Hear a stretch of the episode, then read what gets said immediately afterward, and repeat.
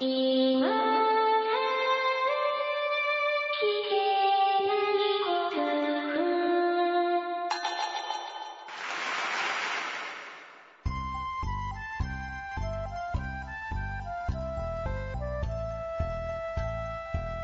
スコアを忘れるための文化系ゴルフポッドキャスト、今更聞けないゴルフを始めます。いやー、困ったことでございますね。えー、世界中で新型コロナウイルスというやつが猛威を振るっております。今は全国に緊急事態宣言が出ちゃいましたけれども。まあなんか、ポツポツと、この県とこの県とってやってた頃から、えー、うちの県は緊急事態宣言が出ておりまして、当初からっつうかね、うん、緊急事態宣言が出てまして、随分早い段階で学校が、あれ、いつからでしたっけかね。なんか忘れちゃいましたけど、3月頭からだったですかね。えー、ゴールデンウィーク明けまで休校ってな感じで。子供たちはね、もうゴロゴロゴロゴロしておりますし。まあ、そう、なん、なんですか、今日、ニュースで休校あと何何日か伸びますよみたいなニュースも聞きましたし、もう、まあ、ちょっと困ったもんでございます。まあ、そうですね、目標8割の接触を減らしてみたいな感じで、えーテレビとかでもね、えー報道されておりますけれども、なかなか遊びに行くぞっていう雰囲気でもなくなりまして、まあ、ほとんどの方、ね、おそらく僕もですけど、生まれてこの方初めての事態というか、生まれて初めての経験をしているような感じかと思います。まあ、お仕事の面で言いましてもですね、え例年の4月年度始めでありましたら、あんな仕事をやって、こんな仕事をこなしてと、いろいろとやっている時期で、こんなところに座ってこんな話をしているとかちょっと、例年だと全然想像もつかないわけなんですけども、まあ予定はぐっちゃぐちゃになりまして、まあ今暇なんですけども、普通の社会生活が、じゃあ例えばゴールデンウィーク明けに始まりましたよっていうことになったら、それはそれでやたらとひどいことになるなって思ってまして、まあそれでも、基本的には一人でやってる仕事なんで、とにかくどういう体制でことに当たるかを、うん、考えてるような。まあ、あんまり愉快ではない。まあ、愉快、このね、コロナ騒動で愉快な人もあんまりいないでしょうけども、暗淡たるというか、気持ちになっておりますね。学校関係のお仕事とかもさせてもらってますんで、まあ、もしかしてですよ、今年1年はなかったことにして、来年みんな同じ学年から4月からスタートしましょうみたいなことになったりしたら、ね、そう1年間分の学校関係の仕事の収益がなくなってしまうわけで、まあ売上的にも大問題でございますし、ちょっと先行きが見通せない感じの毎日を送っておりますけれどもね。まあ、聞いていただいている皆様は、どのような感じでしょうかね。うん、まあ、愉快な方も少ないとは思いますが、まあ、できるだけね、楽しい気分で、うん、家の中でできる楽しいことをやっていただきたいとは思っておりますけどもね。えーまず、ね、この伝染病を封じ込めて、当たり前の生活を取り戻すというわけですけどね。うん、言われてる通りですけど、極力プライベート空間でというか、家族だけしかいないところで過ごしてくださいと。まあそんなことを励行して未来につなげていこうということでね。まあ、うん。というわけでお時間がある方も多いだろうということで、えー久しぶりに喋っていこうということになったわけでございますけれども。まあ、皆さんが暇だからという、暇だからというか、皆さんお時間があるだろうというよりは、うん、単に僕が暇だというところもありましてね。まあ仕事が始まらないと。仕事が始まらなくて暇だなと。暇に明かせて、まあゴルフについてだけじゃないですけど、思ってたことを、まあ、あの、僕よく、あれなんつうんですか、エバーノートでしたっけ？あの、アプリの上で、思ったことを書くっていうのは、まあ、ちょっと、暇つぶしというか趣味みたいなところがありまして。まあ、それで、エヴァノートに思ってることを様々書いてたら、喋るかっていう感じになって、じゃあ、喋る題材にしようって思ったような感じです。で、ツイッター読んでいただいている方、まあ覚えてらっしゃる方はいらっしゃるかと思うんですけど、あの、番組撮るよって書いたのですね、番組間もなく撮ろうかなっていうことを書いたのと、もう一週間ぐらい前なんですよ。そこから今日までは、うん、実は、66何について話すかっていうのは、そんなにまとまってませんで。で、なんでその時間が経ったかちょっと、暇だったもんだから、ドラクエ始めちゃったんですね。前々か僕ですね、リアルタイムでドラクエに付き合ってたのはドラクエ4までで、ドラクエ5っていうのが名作だ名作だっていう話をね、いろんな人からたくさん聞いてまして、まあ、機会があったらやりたいもんだとは思ってたんですけども、なかなかね、ドラクエ5とか結構時間がかかるゲームなもんですから、うん、やる機会がなかったの。うん、よーし、アプリ買っちゃえってなりまして、暇だから。んで、まあ、四五日、経ちまして。それこそ耳学問だけはできてるもんですから、結婚相手どうしようかとか、もうやる前から考えたりしてですね、うん、遊んでたわけですけど。で、まあ、数日経って、あーと、ツイッターで番組やるって言っちゃったなーと。ドラクエも佳境だけどなーってまだ終わってないんですけどもね。うん、というわけで、えー、ツイッターに書いといてよかったです。はい。えー、番組やることなかったことになるとこでした。まあそんな感じで、えー、仕事的には非常にやばいけれども暇というね、そういう環境に今置かれておりますということを分かっていただきまして、えー、まあいつものように気楽に聞いていただければありがたいと思います。どうぞお付き合いください。えー、っと、まだゴルフの話題には入らないんですけれども、まあ今回やたらと困っております。感染症の話でもしようかなと思ったんですよね。って言いますのも、えー感染症っていうのが、まあもちろん嫌ですよ。感染症嫌いですよ。大好きじゃないですが、えー、悪いばかりじゃないという話をちょっとしたいんですよ。前向きなというか。悪いばかりじゃない。まあ感染症ってですね、まあ過去にいろんなやつが起きてます。まあ、名前ぐらいはご存知と思いますけれどもね。そうですね。ペストとか聞いたことあるはずと思います。ペストとか、コレラとか、まあそんな、まあ伝染病ずらずら並べるつもりもないんですが、こんな奴らはですね、あれなんですよ。あ、ペストの話しましょうか。ペストについても、ついてもですね、他のも大体そうなんですけど、あの、現在進行形のものも多いんですよ。ペストも現在進行形で、ちゃんとまだかかってる人いるんです。ペストの話しようかな。えー、日本語でですね、黒死病って言いますよね。黒いデスの病ですよね。なんかもう名前からして怖いという感じですけど。まあ、イメージとしては中世ヨーロッパの病気っていうイメージあると思うんですが、まああれがね、まだ最近でも年間2000人ぐらい感染が起きてるっていうのを調べましたけどもね。うんネズミを宿主として、えー、その血を吸ったのみが媒介して、なのでネズミの血を吸ったのみが人間を刺して蔓延するという、えー、ペスト菌、あ、菌、菌ですね。あの、今回は、今回のコロナはウイルス。ペストは菌。でまあ、この違いとかもね、あの、ちょっと調べたりすると面白いんですけども、まあ、ペストに関しては何度も世界的流行が起きてまして、例えば14世紀当時のですね、まあ14世紀ですから、ね、えー、医療もそんなに大した技術があったわけではないでしょうし、えー、感染してしまうと死亡率は50%にも上がると。で、全滅した村があるとか、世界の人口の20%以上が死亡したっていうんですよ。で、ヨーロッパの人口の3分の1から3分の2が死んだって書いてあるんですよね。途方もない話なんです。で、感染してしまった患者に近づくと自分も感染するっていうのが、まあ、だんだん分かってきますよね。で、そうなると、やっぱり人々の心がどんどん荒廃していくわけですよ。自分の子供が感染したとかいうようなことになったら、もう、あれですね、えー、看病すると感染するわけですから、もう看病せずに、もう見捨てるというようなことすらあったというようなことを書いてありました。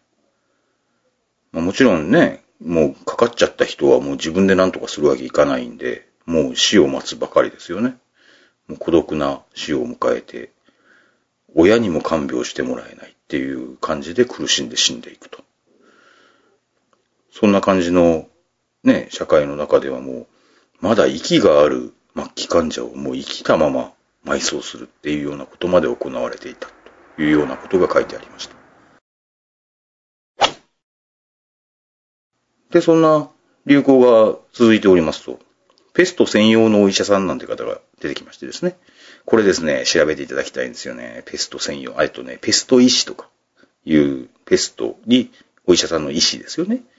ペスト医師とかで検索してウィキペディア見て、うん、見てみていただきたいんですけど、あのね、鳥人間みたいな、鳥人間って言うとなんかあれですね、あの、遠くに飛ぶやつみたいですね。あの、鳥人間大会じゃなくて、えー、頭が鳥で体が人間みたいな、あのね、漫画みたいな絵が描いてあるんですよ。そのペスト医師の挿絵として。で、実際そんな鳥の頭みたいなマスクをかぶっていたって言うんですね。くちばしの部分に、あのね、今不足してるマスクですね。もうマスクの代わりというか。あのね、香りの強い、香る草、香草を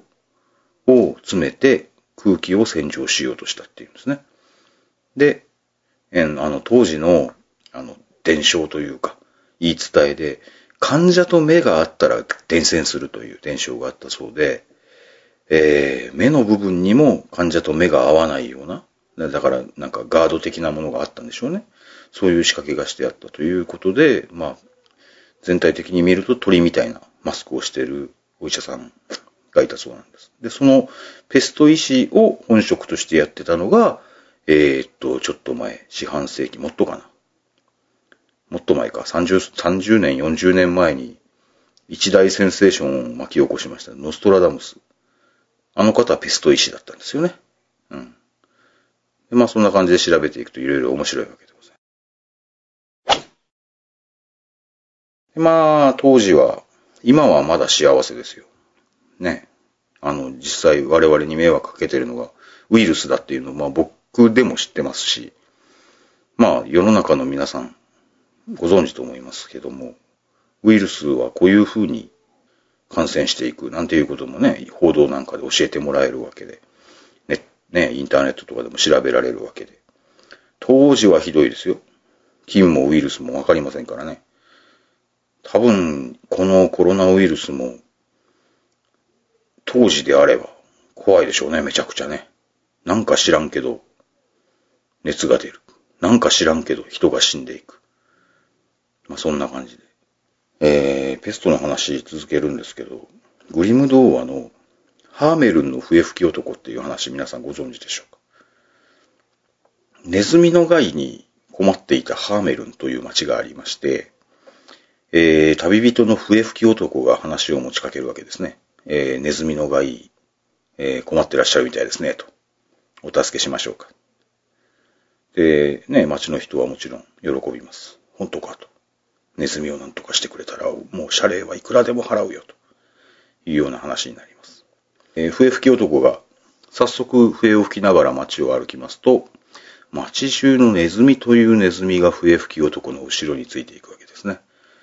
笛吹き男は川の方に向かいまして、ひょいっと川をまたぐと、後ろについてきていたネズミたちは取り憑かれたように川の中へと飛び込んで一網打尽と。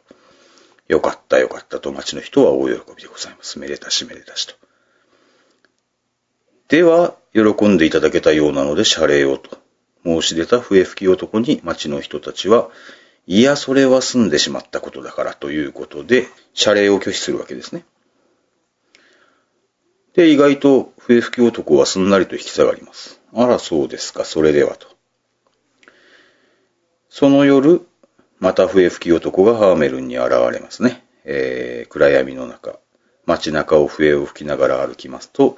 町の子供たちが笛の音に誘われてどんどん笛吹き男についていってしまって二度と町へは帰ってこないと。まあ、そんなお話なわけでございます。なんかね、読み聞かせみたいですね、これね。このお話もまあネズミが出てくるぐらいですから、わかりやすくペストを表してるんでしょうけど、町の子供たちが感染症で死んじゃったのか、それとも別の理由でいなくなったのかとかを考察しているページとかもありまして、まあそういうのも面白いんで、自粛期間中お時間あるあり余ってるっていう方は、ぜひ、笛吹き男についても調べてみられるといいと思うんですが、えー、まあそんな感じの恐ろしいペストなわけですよ。で、ちょっとペストの恐ろしさばっかりが長くなっちゃったんですけども、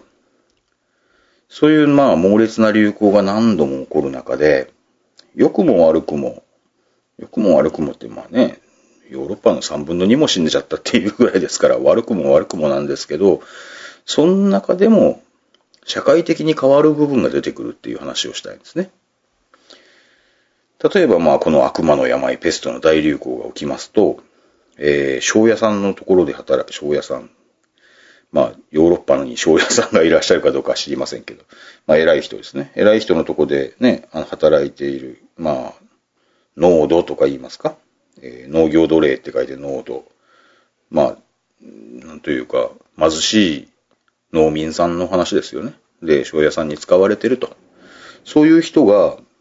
減っちゃうんですね。死んじゃって。うん、数が減っちゃう。それでもまあ、なんとか農業をやらないといけない。っていうことで、人が少なくても大規模に栽培ができるよっていうようなことで、一気に広まったのがブドウ栽培だっていうんですよね。まあ、ヨーロッパといえば、まあ、今、うん、ワインのイメージですよね、当然ね。それが、まあ、元はといえば、疫病ペストの影響で、ワイン文化っていうのが大きく花開いたと。まあ、そんな感じで、えー、疫病が、なんていうのかな。文化を新しくするというか、文化を更新する方向にも働くことがあるよというような感じですよね。これらとかまあ、この間なんか、あれですよ。現代のお医者さんが江戸時代にタイムスリップしてこれらと戦うっていうなんかドラマだか映画だかが、ジンっていう映画あれ映画だったのかドラマだったのか僕はあんまり真面目に見てないんですが、うちの自粛期間中の女性陣がキャキャ言いながら見ておりましたけれども、あのジンっていうドラマでも出てきました。これらね。えー、それ見られた方はお分かりと思うんですけど、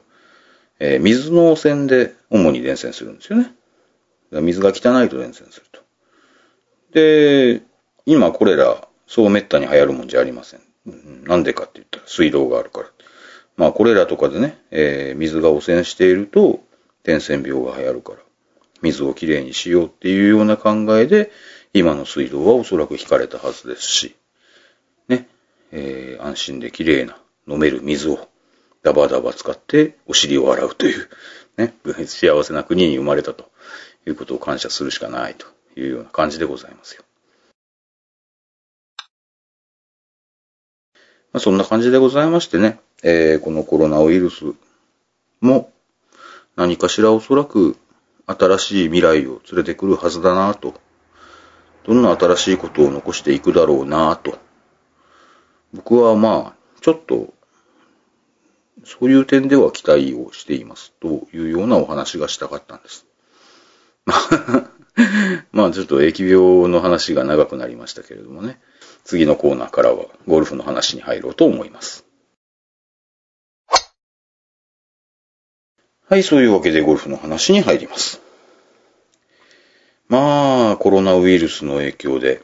外出を自粛してくださいという期間に皆さんいらっしゃるかと思うんですけども、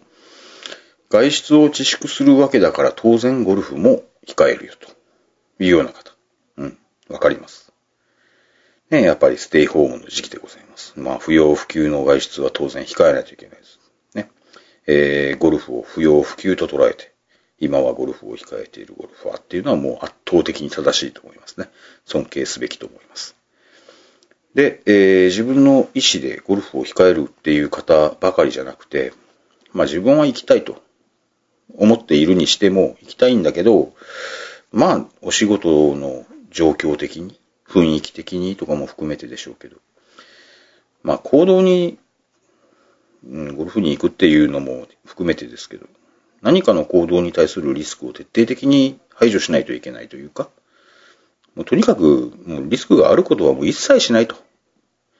いうような方、ね、あの、どうしてもいらっしゃると思います。お仕事にどうしても必要っていうことでね。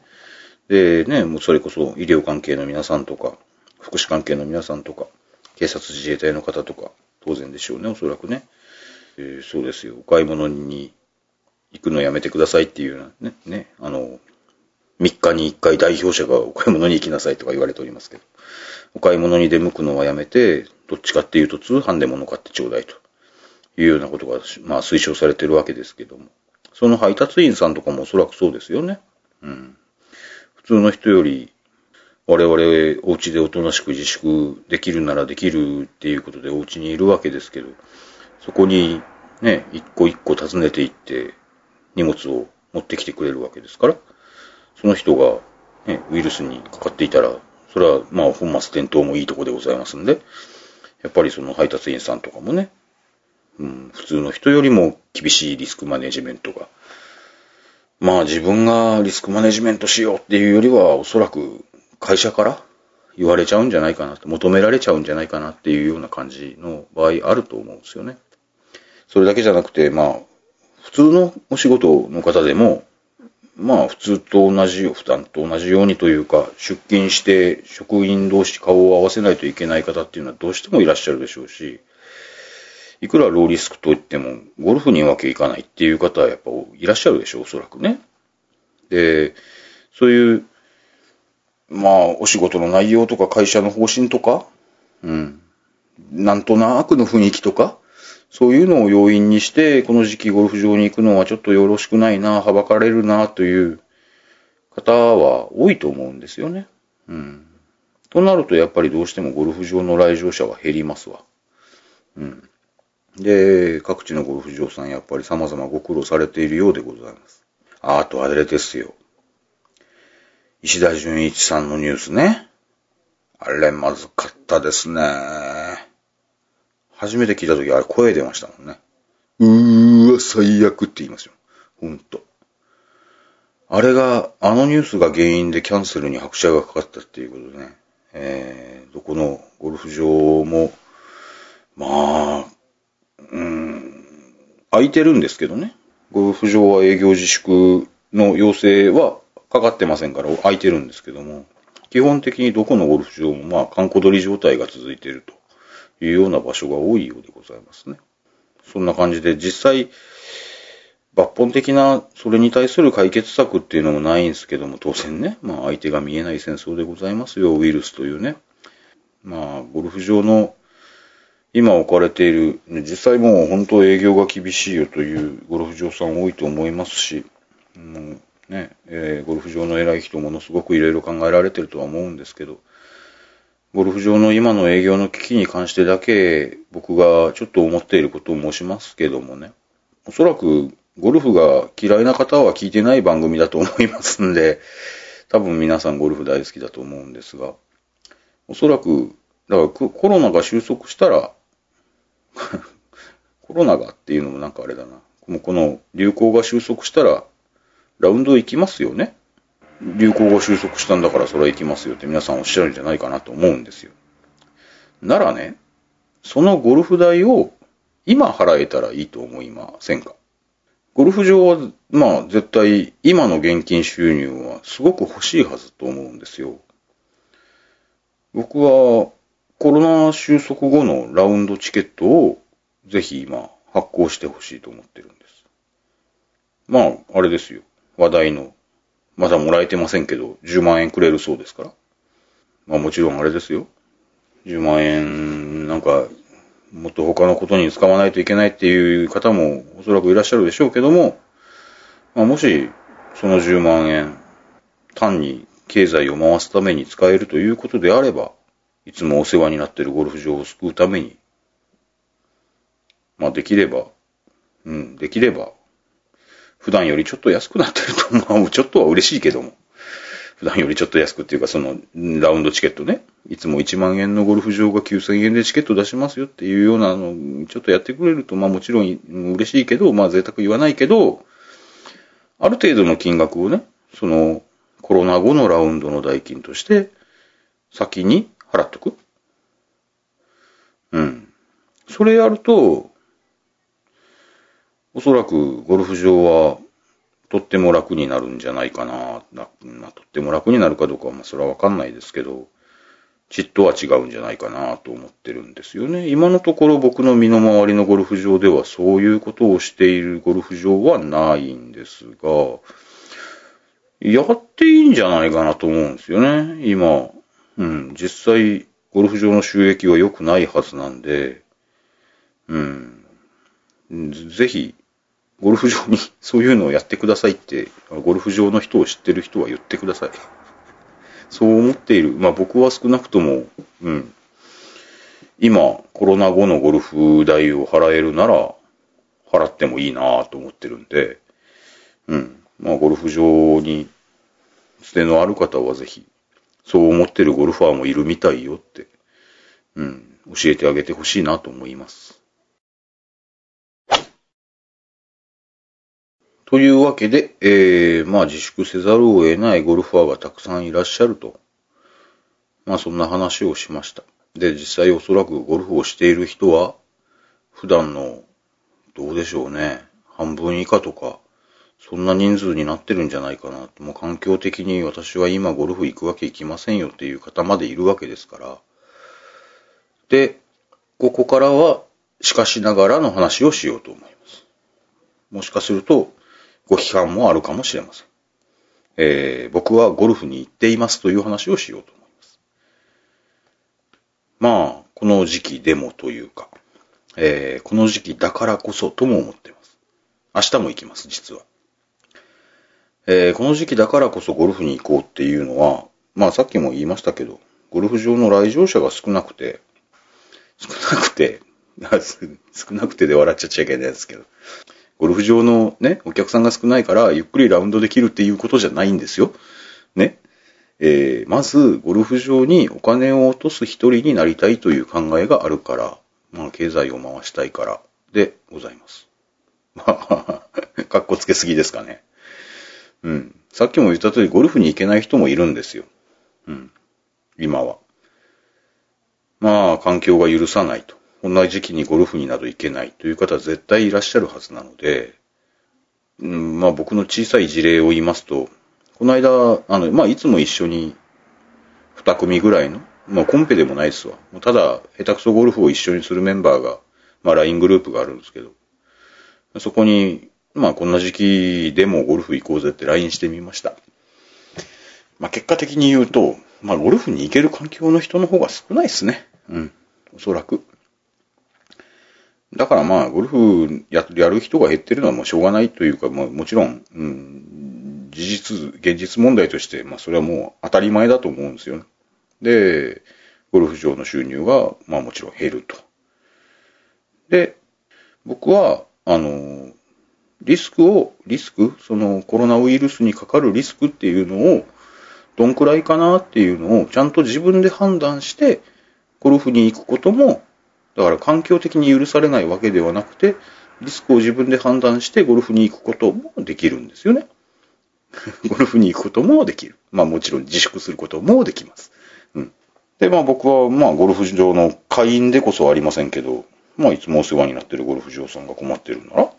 自分でリスクをちゃんと、まあなんというか考えて、ゴルフをしようと思ってるっていうようなことなんですよ。まあ今回は そういう話をしようと思ってるんですけど、ただゴルフしたいだけだろって、かっこつけんなと言われそうな気はするんですが、まあ、一応嘘なくそう思ってるわけなんですよ。まあまあもちろんゴルフしたいのは否定しないんですけども、ゴルフもちろんしたいですけど、まあ、一応ちょっと今回はそういう話をしようと思います。で、えー、まあ僕はゴルフはリスクはそこまで高くないと信じておりますし、まあそれの、なんというか、裏付け的な話を今日はしようかなと思ってるんですが、まあそもそもですよ。まあ、散歩とかジョギングとか、まあ自粛中というか、まあお家にいましょう習慣ではあるんですけど、まあいわゆる散歩とかジョギングとか、うん、あんまりね、他の人がたくさんいるところではないところで散歩とかジョギングとか、まあ、運動不足とかストレスとかを解消するためにというような意味で、ある程度認められてるはずですよね。で、まあ、少人数で歩くなんていうのは、まあ、推奨されるとも思うんですよ。で、そこに来て、ゴルフですが、完全オープンエアですよね。うん。基本的に離れてプレイすると。言うてもスポーツですから、ゴルフは。十分にローリスクで。まあ、この期間中でも、そうですね、ノーリスク、ゼロリスクでない限り、推奨こそしないとしても、自粛する必要はないだろうと僕は思ってるんですよね。実際、まあ、ゴルフ場はまず、営業自粛を求められてませんし、さっきも言いましたけども。そうですね、クローズしてるゴルフ場ははるかに少数派ですよね。うん。で、もう一個、クローズしてるゴルフ場をちょっと見てたんですけど、クローズしてるコースっていうのは、僕すごく知ってるわけじゃないですけど、まあ、関東エリアに多いんですけど、非常に高級なコースまあ、ゲストが週末ラウンドしようと思ったら3万円以上はするかなっていう高級コースの名前が並んでるんですよ。で、まあ、それはもう本当のことかどうかわかんないですよ。な、わかんないですけど、まあ、資本的に、お金的に体力があるのかもしれませんし、まあ、もう一個大事だと思われてるんじゃないかなと思うのが、万が一にでもうちのコースからコロナウイルスが出たというニュースが出てしまっては、いや、本当かどうか知らないですよ。名門の名が廃ると。名門の名を汚すわけにいかんと。いうような感じなんじゃないかなっていう名門の名門たる教授というか、そんなものもあるのかもなとか、ちょっとそのリストを見ながらは思いましたね。うん。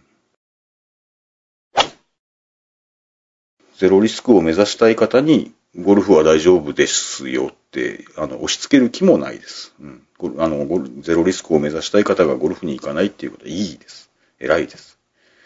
ただ、十分にローリスクであると判断して、まあ、このゴルフ、うん、この時期に、ゴルフに行く人を、まあね、ネット上でよく見るんですよ。もう、まるで、なんかな、お前らは間違っとると。もう、まるで、非国民であるかのようにうん。俺の考えは正しいのだって確かに正しいです。別に正しくないって言ってないんです。あの、自粛する人正しいです。すごく。すごく正しいし偉いと思います。偉いと思いますが、僕の考えは正しいのにあいつは分かってないやつだ。懲らしめなければならぬ。やっつけてやれっていう感じになるのはぜひやめていただきたいなと思います。はい。ちょっと恣意的にというか、扱われすぎてるんですよね。近頃のワイドショーでもですよ。ゴルフ練習場の映像が映るんですよ。うん。結構、だからもう全打席埋まってるような、あの、ゴルフ練習場。まあ、それでも打席と打席って2メートルは空いてますからね。2メートル以下になるなって言ってるんですから。まあ、それ、それも、まあ、いい環境かって言われたら、まあ、それはどうかわかんないですよ。ただ、あれをですね、超望遠レンズのですよ。すっごい圧縮効果でぎゅうぎゅう詰めですっていう感じの演出で使われるんですよね。もうね、圧縮効果っていう言葉がわからない方は、うん、あの、一緒に検索してみてください。まあ、そういうね、練習場がおにぎわいなんていうのも、ちょっと恣意的に扱われすぎてるなっていうような感じがしますね。うん、実際ですね、僕はもう明日もゴルフ行きますよって言ってるぐらいですから、まあゴルフ行ってますけども、うん、この時期にも、うん、ゴルフに行ってますよの人たちも、この病気の存在当然知ってますし、えー、ちゃんと怖いなと思ってるんですよ。うん。ただ、判断として十分にローリスクですと、と考えているっていうだけです。できれば、ワイドショーとかの恣意的な報道とかに踊らされずに、僕は真面目に自粛してるのにお前は遊びに行くのかっていうような腹の立て方もできればしていただかないで、ニュートラルなスタンスで、ゴルフが、あの、ローリスクだという話をしますので、はい、聞いていただきたいなと思っているわけです。まあそういうわけで、えー、このコロナウイルスでお家にいろって言われている時期にゴルフに行くという話にね、えー、戻りますが。まず第一に、えー、この時期ですが、越境っていう言葉をね、えー、テレビでよく聞くかと思います。遠くのゴルフ場にわざわざ行かないっていうの大事だと思いますね。まあ、そもそもね、あの、みんながナーバスになってるところに、わざわざ他県ナンバーつけた車でゴルフに行くのは、まあ、いくらなんでも空気読めなさすぎて、まあ、関東あたり、東京あたりのナンバーとかの感覚はあんまりわかんないですけど、うん。やっぱり、他県ナンバーっていうのは気になるもんかなと思いますからね。空気読めない感じになっちゃうでしょうから、ゴルフは確かにね、えー、知らないとこの、知らないコースっていうのは非常に魅力的ですけども、まあ、この時期にゴルフに、うん、行ける人 まあ僕も含めてですが、環境的に許されてる人は、うん、地元のコースの支援をしてほしいというか、いつもお世話になっているコースへの恩返し期間と、まず、うん、前置きしておきたいと思います。遠いところには行かないようにしましょう。いざゴルフ場に行きますよとなりますと、まあ、今営業しているゴルフ場っていうのはまず、あまねくラウンド中の接触感染に対してアクションを取っていないというゴルフ場はないでしょうね、おそらくね。まあ、3密っていうやつになりがちなレストランとか風呂の使用停止、まあ、ほぼ全部のゴルフ場がやってるでしょう。ロッカーも止められてるっていう場合も多いと思います。で、ほとんどクラブハウスの機能っていうのはお金払うフロント以外、まあなくされてる状態ですよね。つうわけで、まあゴルフ場に着いたらもうゴルフしかしないわけですよ。で、準備完了の状態でゴルフ場に着いて、で、ラウンドしたらもうそのまま帰る。風呂入れないで。という感じにされているでしょう、どこも。僕が今言っているところはそうです。まあそういう運営なら、まあゴルフ場の感染リスク、ほぼ取り除けるんじゃないかなと思うんですよね。さらに考えていきますけども、例えば、同伴者に感染者がいたと。こればっかりはまあ逃げようがないですね。うん。そうなると、まあまず誰とゴルフに行くかっていうのを考えないといけなくなります。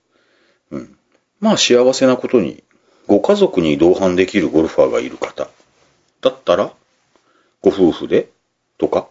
親子でとか、一緒に住んでいる方が同伴できるゴルファーなら、全く遠慮いらないですよね。おそらく。堂々と家族ゴルフ行っていいと思います。批判の仕方がないですよね、おそらくね。家族でゴルフしてる人指さして外出自粛なのにゴルフしてる。人類の敵って言っている人は、まあ多分、幸せなゴルフをやっかんでいるだけか、単に敵をた、まあ、探しているだけか、うん。どう考えても家の中に縮こまってるのと、まあ結構なお金まで払ってですよ。自分の家族のためのオープンエアのプライベート環境を用意してゴルフ。どっちが健康的という話ですよ。ゴルフに行くと人と会う確率が増えるっていうとしても、人と会うのはまあフロントの人にお金払うときと、スタート室の人と話すかなぐらいと、数えるぐらいですよね、言うてもね。家の中にいるリスクと、ほとんど変わらない。と思います。ゼロリスクに限りなく近いですよね。まあそういう、まあ家族でゴルフっていうのは実際そういう感じでゼロリスクに近いなと思うんですが、そういう意味で、だから知らない人とラウンド、一人予約とかで、うん、今、やってんのかな？ちょっと、うん、ちょっと長く見てないですけど、一人予約とかで知らない人とラウンドするっていうのはこの時期さすがにお勧めできないでしょうね。家族とラウンドっていうのが現実的でない方、僕もそうですけど、は、まあ、ゴルフに行ける環境の、うん、親しい、いつものゴルフ友達の中で、ラウンドに同伴できる方を探すがいいんじゃないでしょうかね。うん。で、まあ、もちろんその方の体調も、いつも以上に気遣わないといけないでしょうし、少しでも体調が悪ければいかないっていうのは、まあ、いつも以上に徹底されないといけないでしょうけどもね。うん。という感じです。誰とゴルフするか、まあ、ちょっと大事ですけど。うん、そんな感じに考えています。それでも家族じゃない人とラウンドするんなら、ラウンド中でも感染の危険があるじゃないかっていうことで、3密。うん。まあ、この言葉大流行中でございますけどね。まあ、流行語大賞筆頭候補じゃないでしょうかね、おそらくね、今年ね。えー、ラウンド中のその3密についてちょっと考えようと思います。えー、そもそも、3密というのは、密集、密閉、密接の3つでした。一つずつ検証しますけれども。密集っていうのは、たくさんの人が一つの場所に集まることです。まあ、ゴルフやってる人は、そうですね、一組、フルメンバーでもたったの4人でございますが、前の組、後ろの組はね、200ヤード以上のディスタンシングが取られておりますんで、まあ、感染するとすればその4人の中、多数の人が一つの場所に集まるの中に入っていいものやらという感じがするので、密集っていうのはまあそこまで気にする必要はないんじゃないかなと思います。僕は。えー、密閉。ゴルフ場で密閉のとこ、ありますか？ないですね。うん、ゴルフ場は密閉された空間ありません。クラブハウスはほとんど機能停止しておりますし、まあ通り抜けるだけですね。で、残っておりますのが密接。自分と自分ではない人の距離が近いこと。それを開けましょうって言ってソーシャルディスタンシングがどうのと言われておるわけですが、これだけはラウンド中少しあるかもなという感じで僕は考えています。いくら密接というタイミングがちょっとはあるかなとは言っても、まあおっさんのゴルファーが4人ですよ。ティーイングエリアで顔くっつけんばかりにベタベタに近くで話してるなんて、まあまあ普通ないですよ。気持ち悪い。まあ6フィート離れろって言われてるんですけど、普通、ゴルフ場で話するにしても6フィート、6フィート。6 2メーターないか。うん。6フィートぐらい自然に離れてますよね。当然。僕とかね、もうティーショット打ったら、山の中、谷の中ですから、ソーシャルディスタンシング具合だけは完璧を誇ってるんですけどもね。どうしても3密の仲間に入ってしまうのは密接だけね。ゴルフカートの中でですね、うん、どうしても近い、うん、密接になってしまうことがあります。まあ、歩きラウンドができるとこなら問題ないんですけども、まあ僕は田舎者でございますんで、山のゴルフ場ばっかり行っておりまして、地元はみんな山のゴルフ場でございます。カートがないとちょっとさすがに厳しいとこばっかりでございますんでね。できれば3バックか2サム、そうね、1人減った2人減ったぐらいの状態で、まあ当然セルフラウンドでキャディーな、キャディーさんなしでというのが推奨っていうとこでしょうかね。うん。タクシーに乗るときはまず窓を全開にして乗りましょうなんて言ってますけども、そもそもゴルフカートなんてのはドアもないオープン環境でございますんで、まあ、ちょっと気にするにしても、乗ってる間はなんとなく外向くぐらいの気持ちで十分なんじゃないでしょうかね。うんまあ、ラウンド中もマスクをするっていうのが当然推奨されますが、僕とかはまあラウンド中右へ左へと忙しゅうございますんで、マスクしてるときついですね、やっぱね、息がね。ただでさえ息を切らしてゴルフをしておりますんでね。ちょっと辛いなとは思っておりますが、まあ越したことはないです。マスクはしといた方がいいです。うん。息切れ以外に、うん、プレイするにはほとんど影響はないです。はい、マスクしましょう。というわけで、えーゴルフに3密ってほとんどないじゃんという話をしましたけど、僕はちゃんと知ってるんです。感染経路は3密ばかりじゃありません。うん。ドアノブにはコロナがいると思え、で、おなじみの、まあ、接触感染というやつですね。物についたコロナウイルスの感染力は、まあ、これ書いた記事にもよるかもしれませんけど、ステンレスの表面についたコロナウイルスは、およそ2、3日間感染能力を持っているそうです。怖いですね。これも正しく恐れないといけません。うん。まあ当然ですが、手洗いと手の消毒、大事でございます。なのですが、うん、実は、ゴルフには道具を共用することによる接触感染のタイミングっていうのはもうほとんどないんですよね。ゼロじゃないですよ。ゼロじゃないですけど、あんまりないんですよ。ゴルフってまあ基本的に道具って自分のもんじゃないですか。みんなで使うもの、ないですよね。セルフラウンドならまあ他の人が触ることないんですよ。うん。例えばまあ、そうだな。うーん、優しい人がグリーン終わったらウェッジ拾っといてくれたとか。その程度ですよね。うん。まあ、うん、だからつって、この時期は人のベッジ拾ってあげるのやめましょうとか言うつもりはないんですけども、まあ、そう考えると、うん、どうかな？キャディーさんがいるとちょっとリスク高くなっちゃうかな？とは思うんですけど、キャディーさん経由でっていうようなことはあるかもしれないしね。まあ、ちょっと今日はキャディーさんのことは考えずにおきましょう。セルフ前提でお話しするんですが、えー、ゴルフの接触感染リスクのお話をちょっとだけしようと思います。で、まあ、ほとんどないって言いましたけど、みんなが触るもの。うん。まずあれだと思われるのが、旗竿ですよね、ピン。えー、これはね、まあ、できれば触らないって当たり前ですけど、うん。触らないために2019年のルール改正あったんじゃねえかと思うぐらい、まあ、タイムリーな改正でしたね、あれね。ピン刺しといていいですよっていうやつ。新しいルールにちょうど慣れた頃にウイルスのせいで触れなくなるというね。うん。R&A には予言者でもいるんじゃねえかと思うぐらいでございますけども。えー、旗竿のついででちょっとお話ししますけども、カップ周りってですね、ゴルフの中では比較的接触感染リスク高いんですよね。カップにボールが入っちゃうと、どうしてもピンとか周りのカップ部分触っちゃいますよね。で、ツイッターとかで、まあ、あの、海外のゴルフ情報を見た限りですけど、海外のコースでは、まあ、コロナウイルス対策ですけど、えー、カップにね、綿というか、あれなんでできてんだろう。綿みたいな感じなものを詰めて、ボールがちょっと頭が飛び出すぐらい、で、浅くしてるんですよ。ボールの頭が飛び出すぐらいの、えー、深さにしてやる。だから、ボールだけつまんで取り出せる状態にするんですね。まあ、うん、いい考えだと思ったんですが、まあ、本当は入ってたはずのボールが飛び出したりすることはありそうではあるんですけど、まあ、コロナウイルスを考えれば、うん、その程度のことっていう感じではありますよね。うんうん、日本でそこに対策してあるところっていうのは僕の周りのゴルフ場ではありませんけど、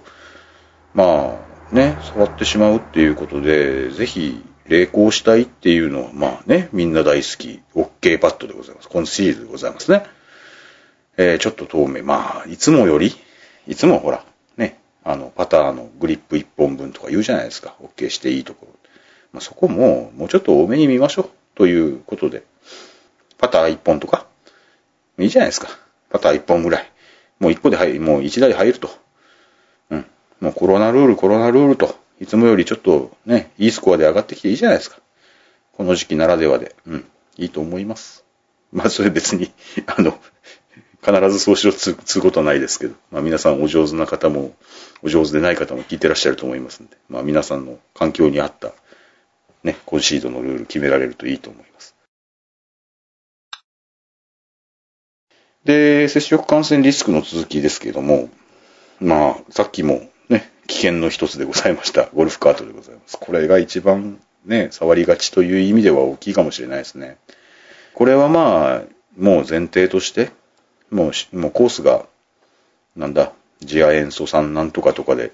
ちゃんと拭いて消毒してくれている場合が多いと思います。うん。まあ、その前提ですけど、まあ、どうしてもハンドルとか手すりとか、うん、揺れますからね。うん。あの、手すり触らないで座ってるのも危ないですから、ちゃんと手すりは握りましょ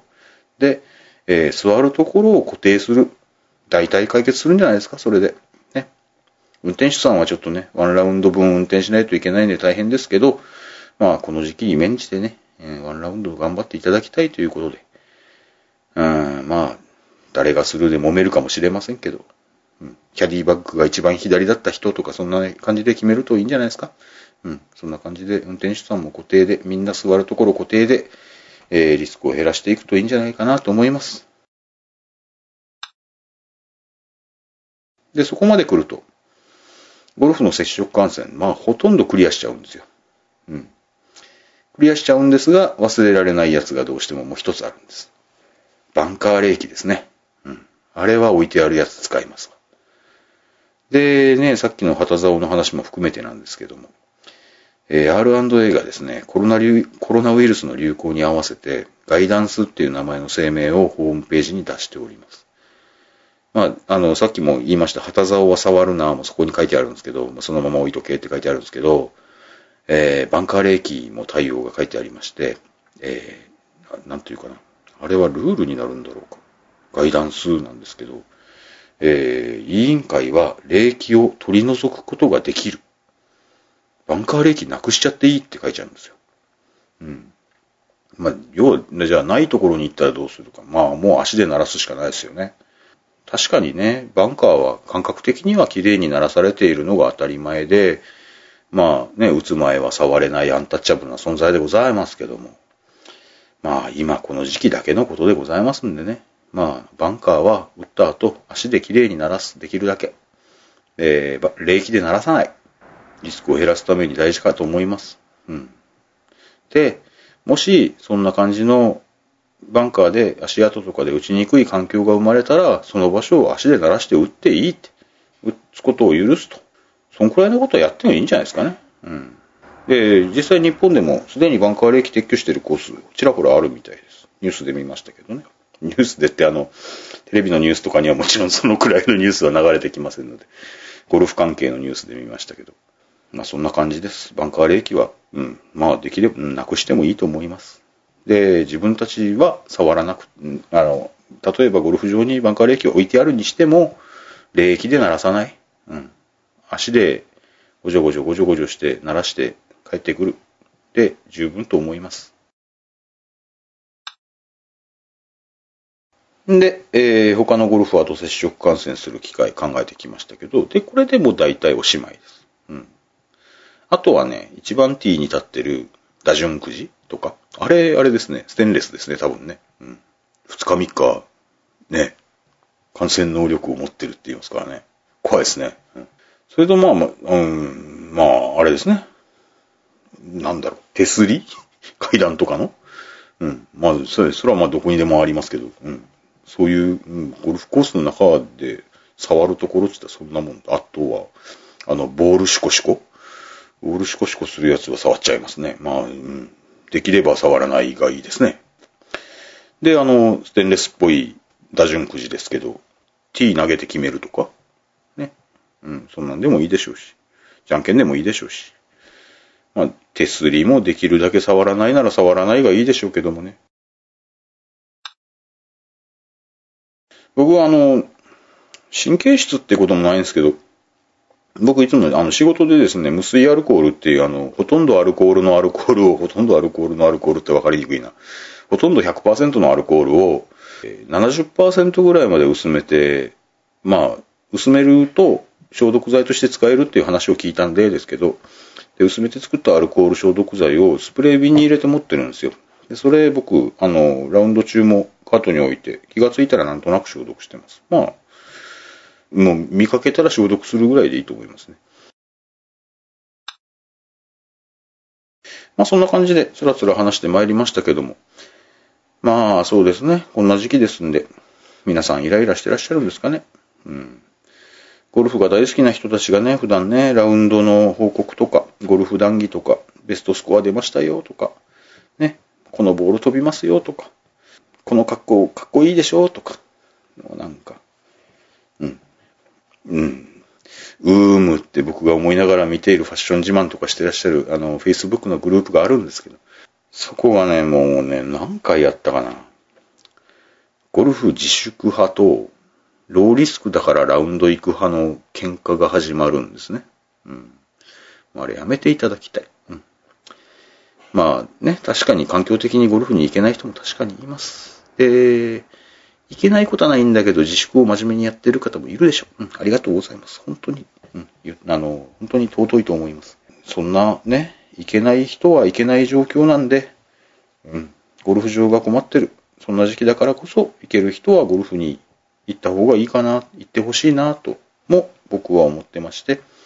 で、だからこそ、できるだけの準備と知識を持っておきたいし、知ってることは共有したいと思いまして、久しぶりの番組をお届けいたしました。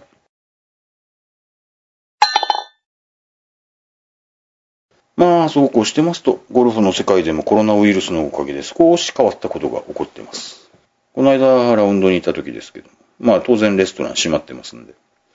お昼ご飯はですね、あの、サンドイッチ売ってたんですよ。で、僕はそのサンドイッチ何百円かで買ってお昼ご飯にしたんですが、まあね、そこのコースのメンバーさんで、まあ顔見知りの僕の5倍ぐらいそのコースに来てるメンバーのおじさんがいたんですけども、自分でお弁当作って持ってこられてましたね。うん。で、食べながら、まあもちろんディスタンスを取って話してるんですよ。食べながらですけど、自分のお弁当を食べながら、もういつもこれがいいなーっておっしゃってたんですね。うん。なんでレストランで高い飯食わされにならんのかわからんようになったとおっしゃっておられたんですけど、まあね、レストランで、うん、美味しいお料理をね、ゴルフ場のお昼休みに食べるのももちろんいいんですけど、ね、お家で作ったお弁当、サンドイッチ食いながら、シンプルにゴルフができる場に、もしかしたら少しだけシフトするかなとも思っています。あと、ロッカールーム使用停止にしていることでね、大幅に変わってきましたね。あの、ゴルフウェアでのご来場を認めますというやつね。うん。もう、大概どこのゴルフ場のホームページにも書いてありますね。この期間は、ゴルフウェアでのご来場構いません。ジャケットのご来、ジャケットを着用でご来場していただく必要はありません。というようなのになってきました。まあ、もともとはあれですよ。ジャケット着用でご来場をいただかないと困りますっておっしゃってた、敷居高めのコースが、うん、軒並み、ゴルフウェアで来ていいですよ、になってきました。これなんとなくですけど僕あの、これコロナウイルス落ち着いてからも結構そのままになるんじゃないかなと思ってまして、大体の人思ってません？あのドレスコードっていうやつ。ね。ジャケット着用。なんでよと。別にジャケット着てないといけないとかな。もう誰に気使ってんのかわかんないと。みんな思ってると思うんですよね。で、もちろんメンバーさんたちが考えて、あの自分たちのゴルフクラブを、なんというかな、格調高いものにしたいということで決められてたんでしょうけども。まあ、この病気が、コロナウイルスが力ずくで、ジャケットとかいらねえじゃんってガパーってなんかジャケットひっぺがしていったような感じがありましてですね。なんかそういう、うん、気づかせてくれたような気がちょっとしてるんですけどね。まあおそらくそれはコロナウイルスのゴルフ界におけるちょっと前向きな変化だと僕は感じてるんですけどもね。うん、まあ、見てても他にもいっぱいあるじゃないですか。このね、ズーム飲みとか言いますか、まあ、僕もズーム飲みしばらくもう、一週間でなんか5日ぐらいズーム飲みが入ってて、近頃ちょっと落ち着いたんですけど、もう、もうズーム飲み疲れをするっていう感じなんですけど。で、あんな感じでリモート会議なんてのが一気に普及しましたね。うん。僕も初めて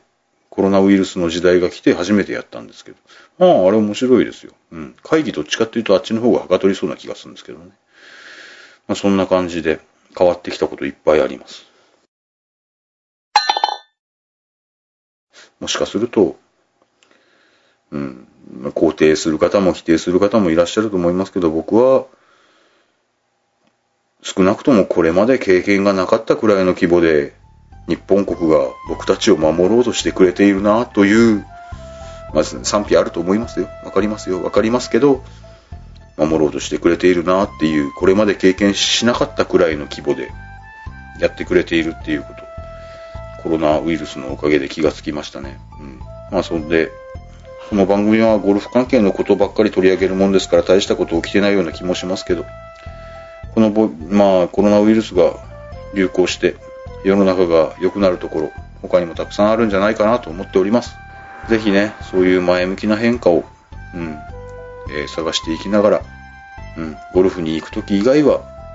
室内で楽しいことを考えていきながら過ごしていこうと思います。というわけで、今日はお付き合いありがとうございました。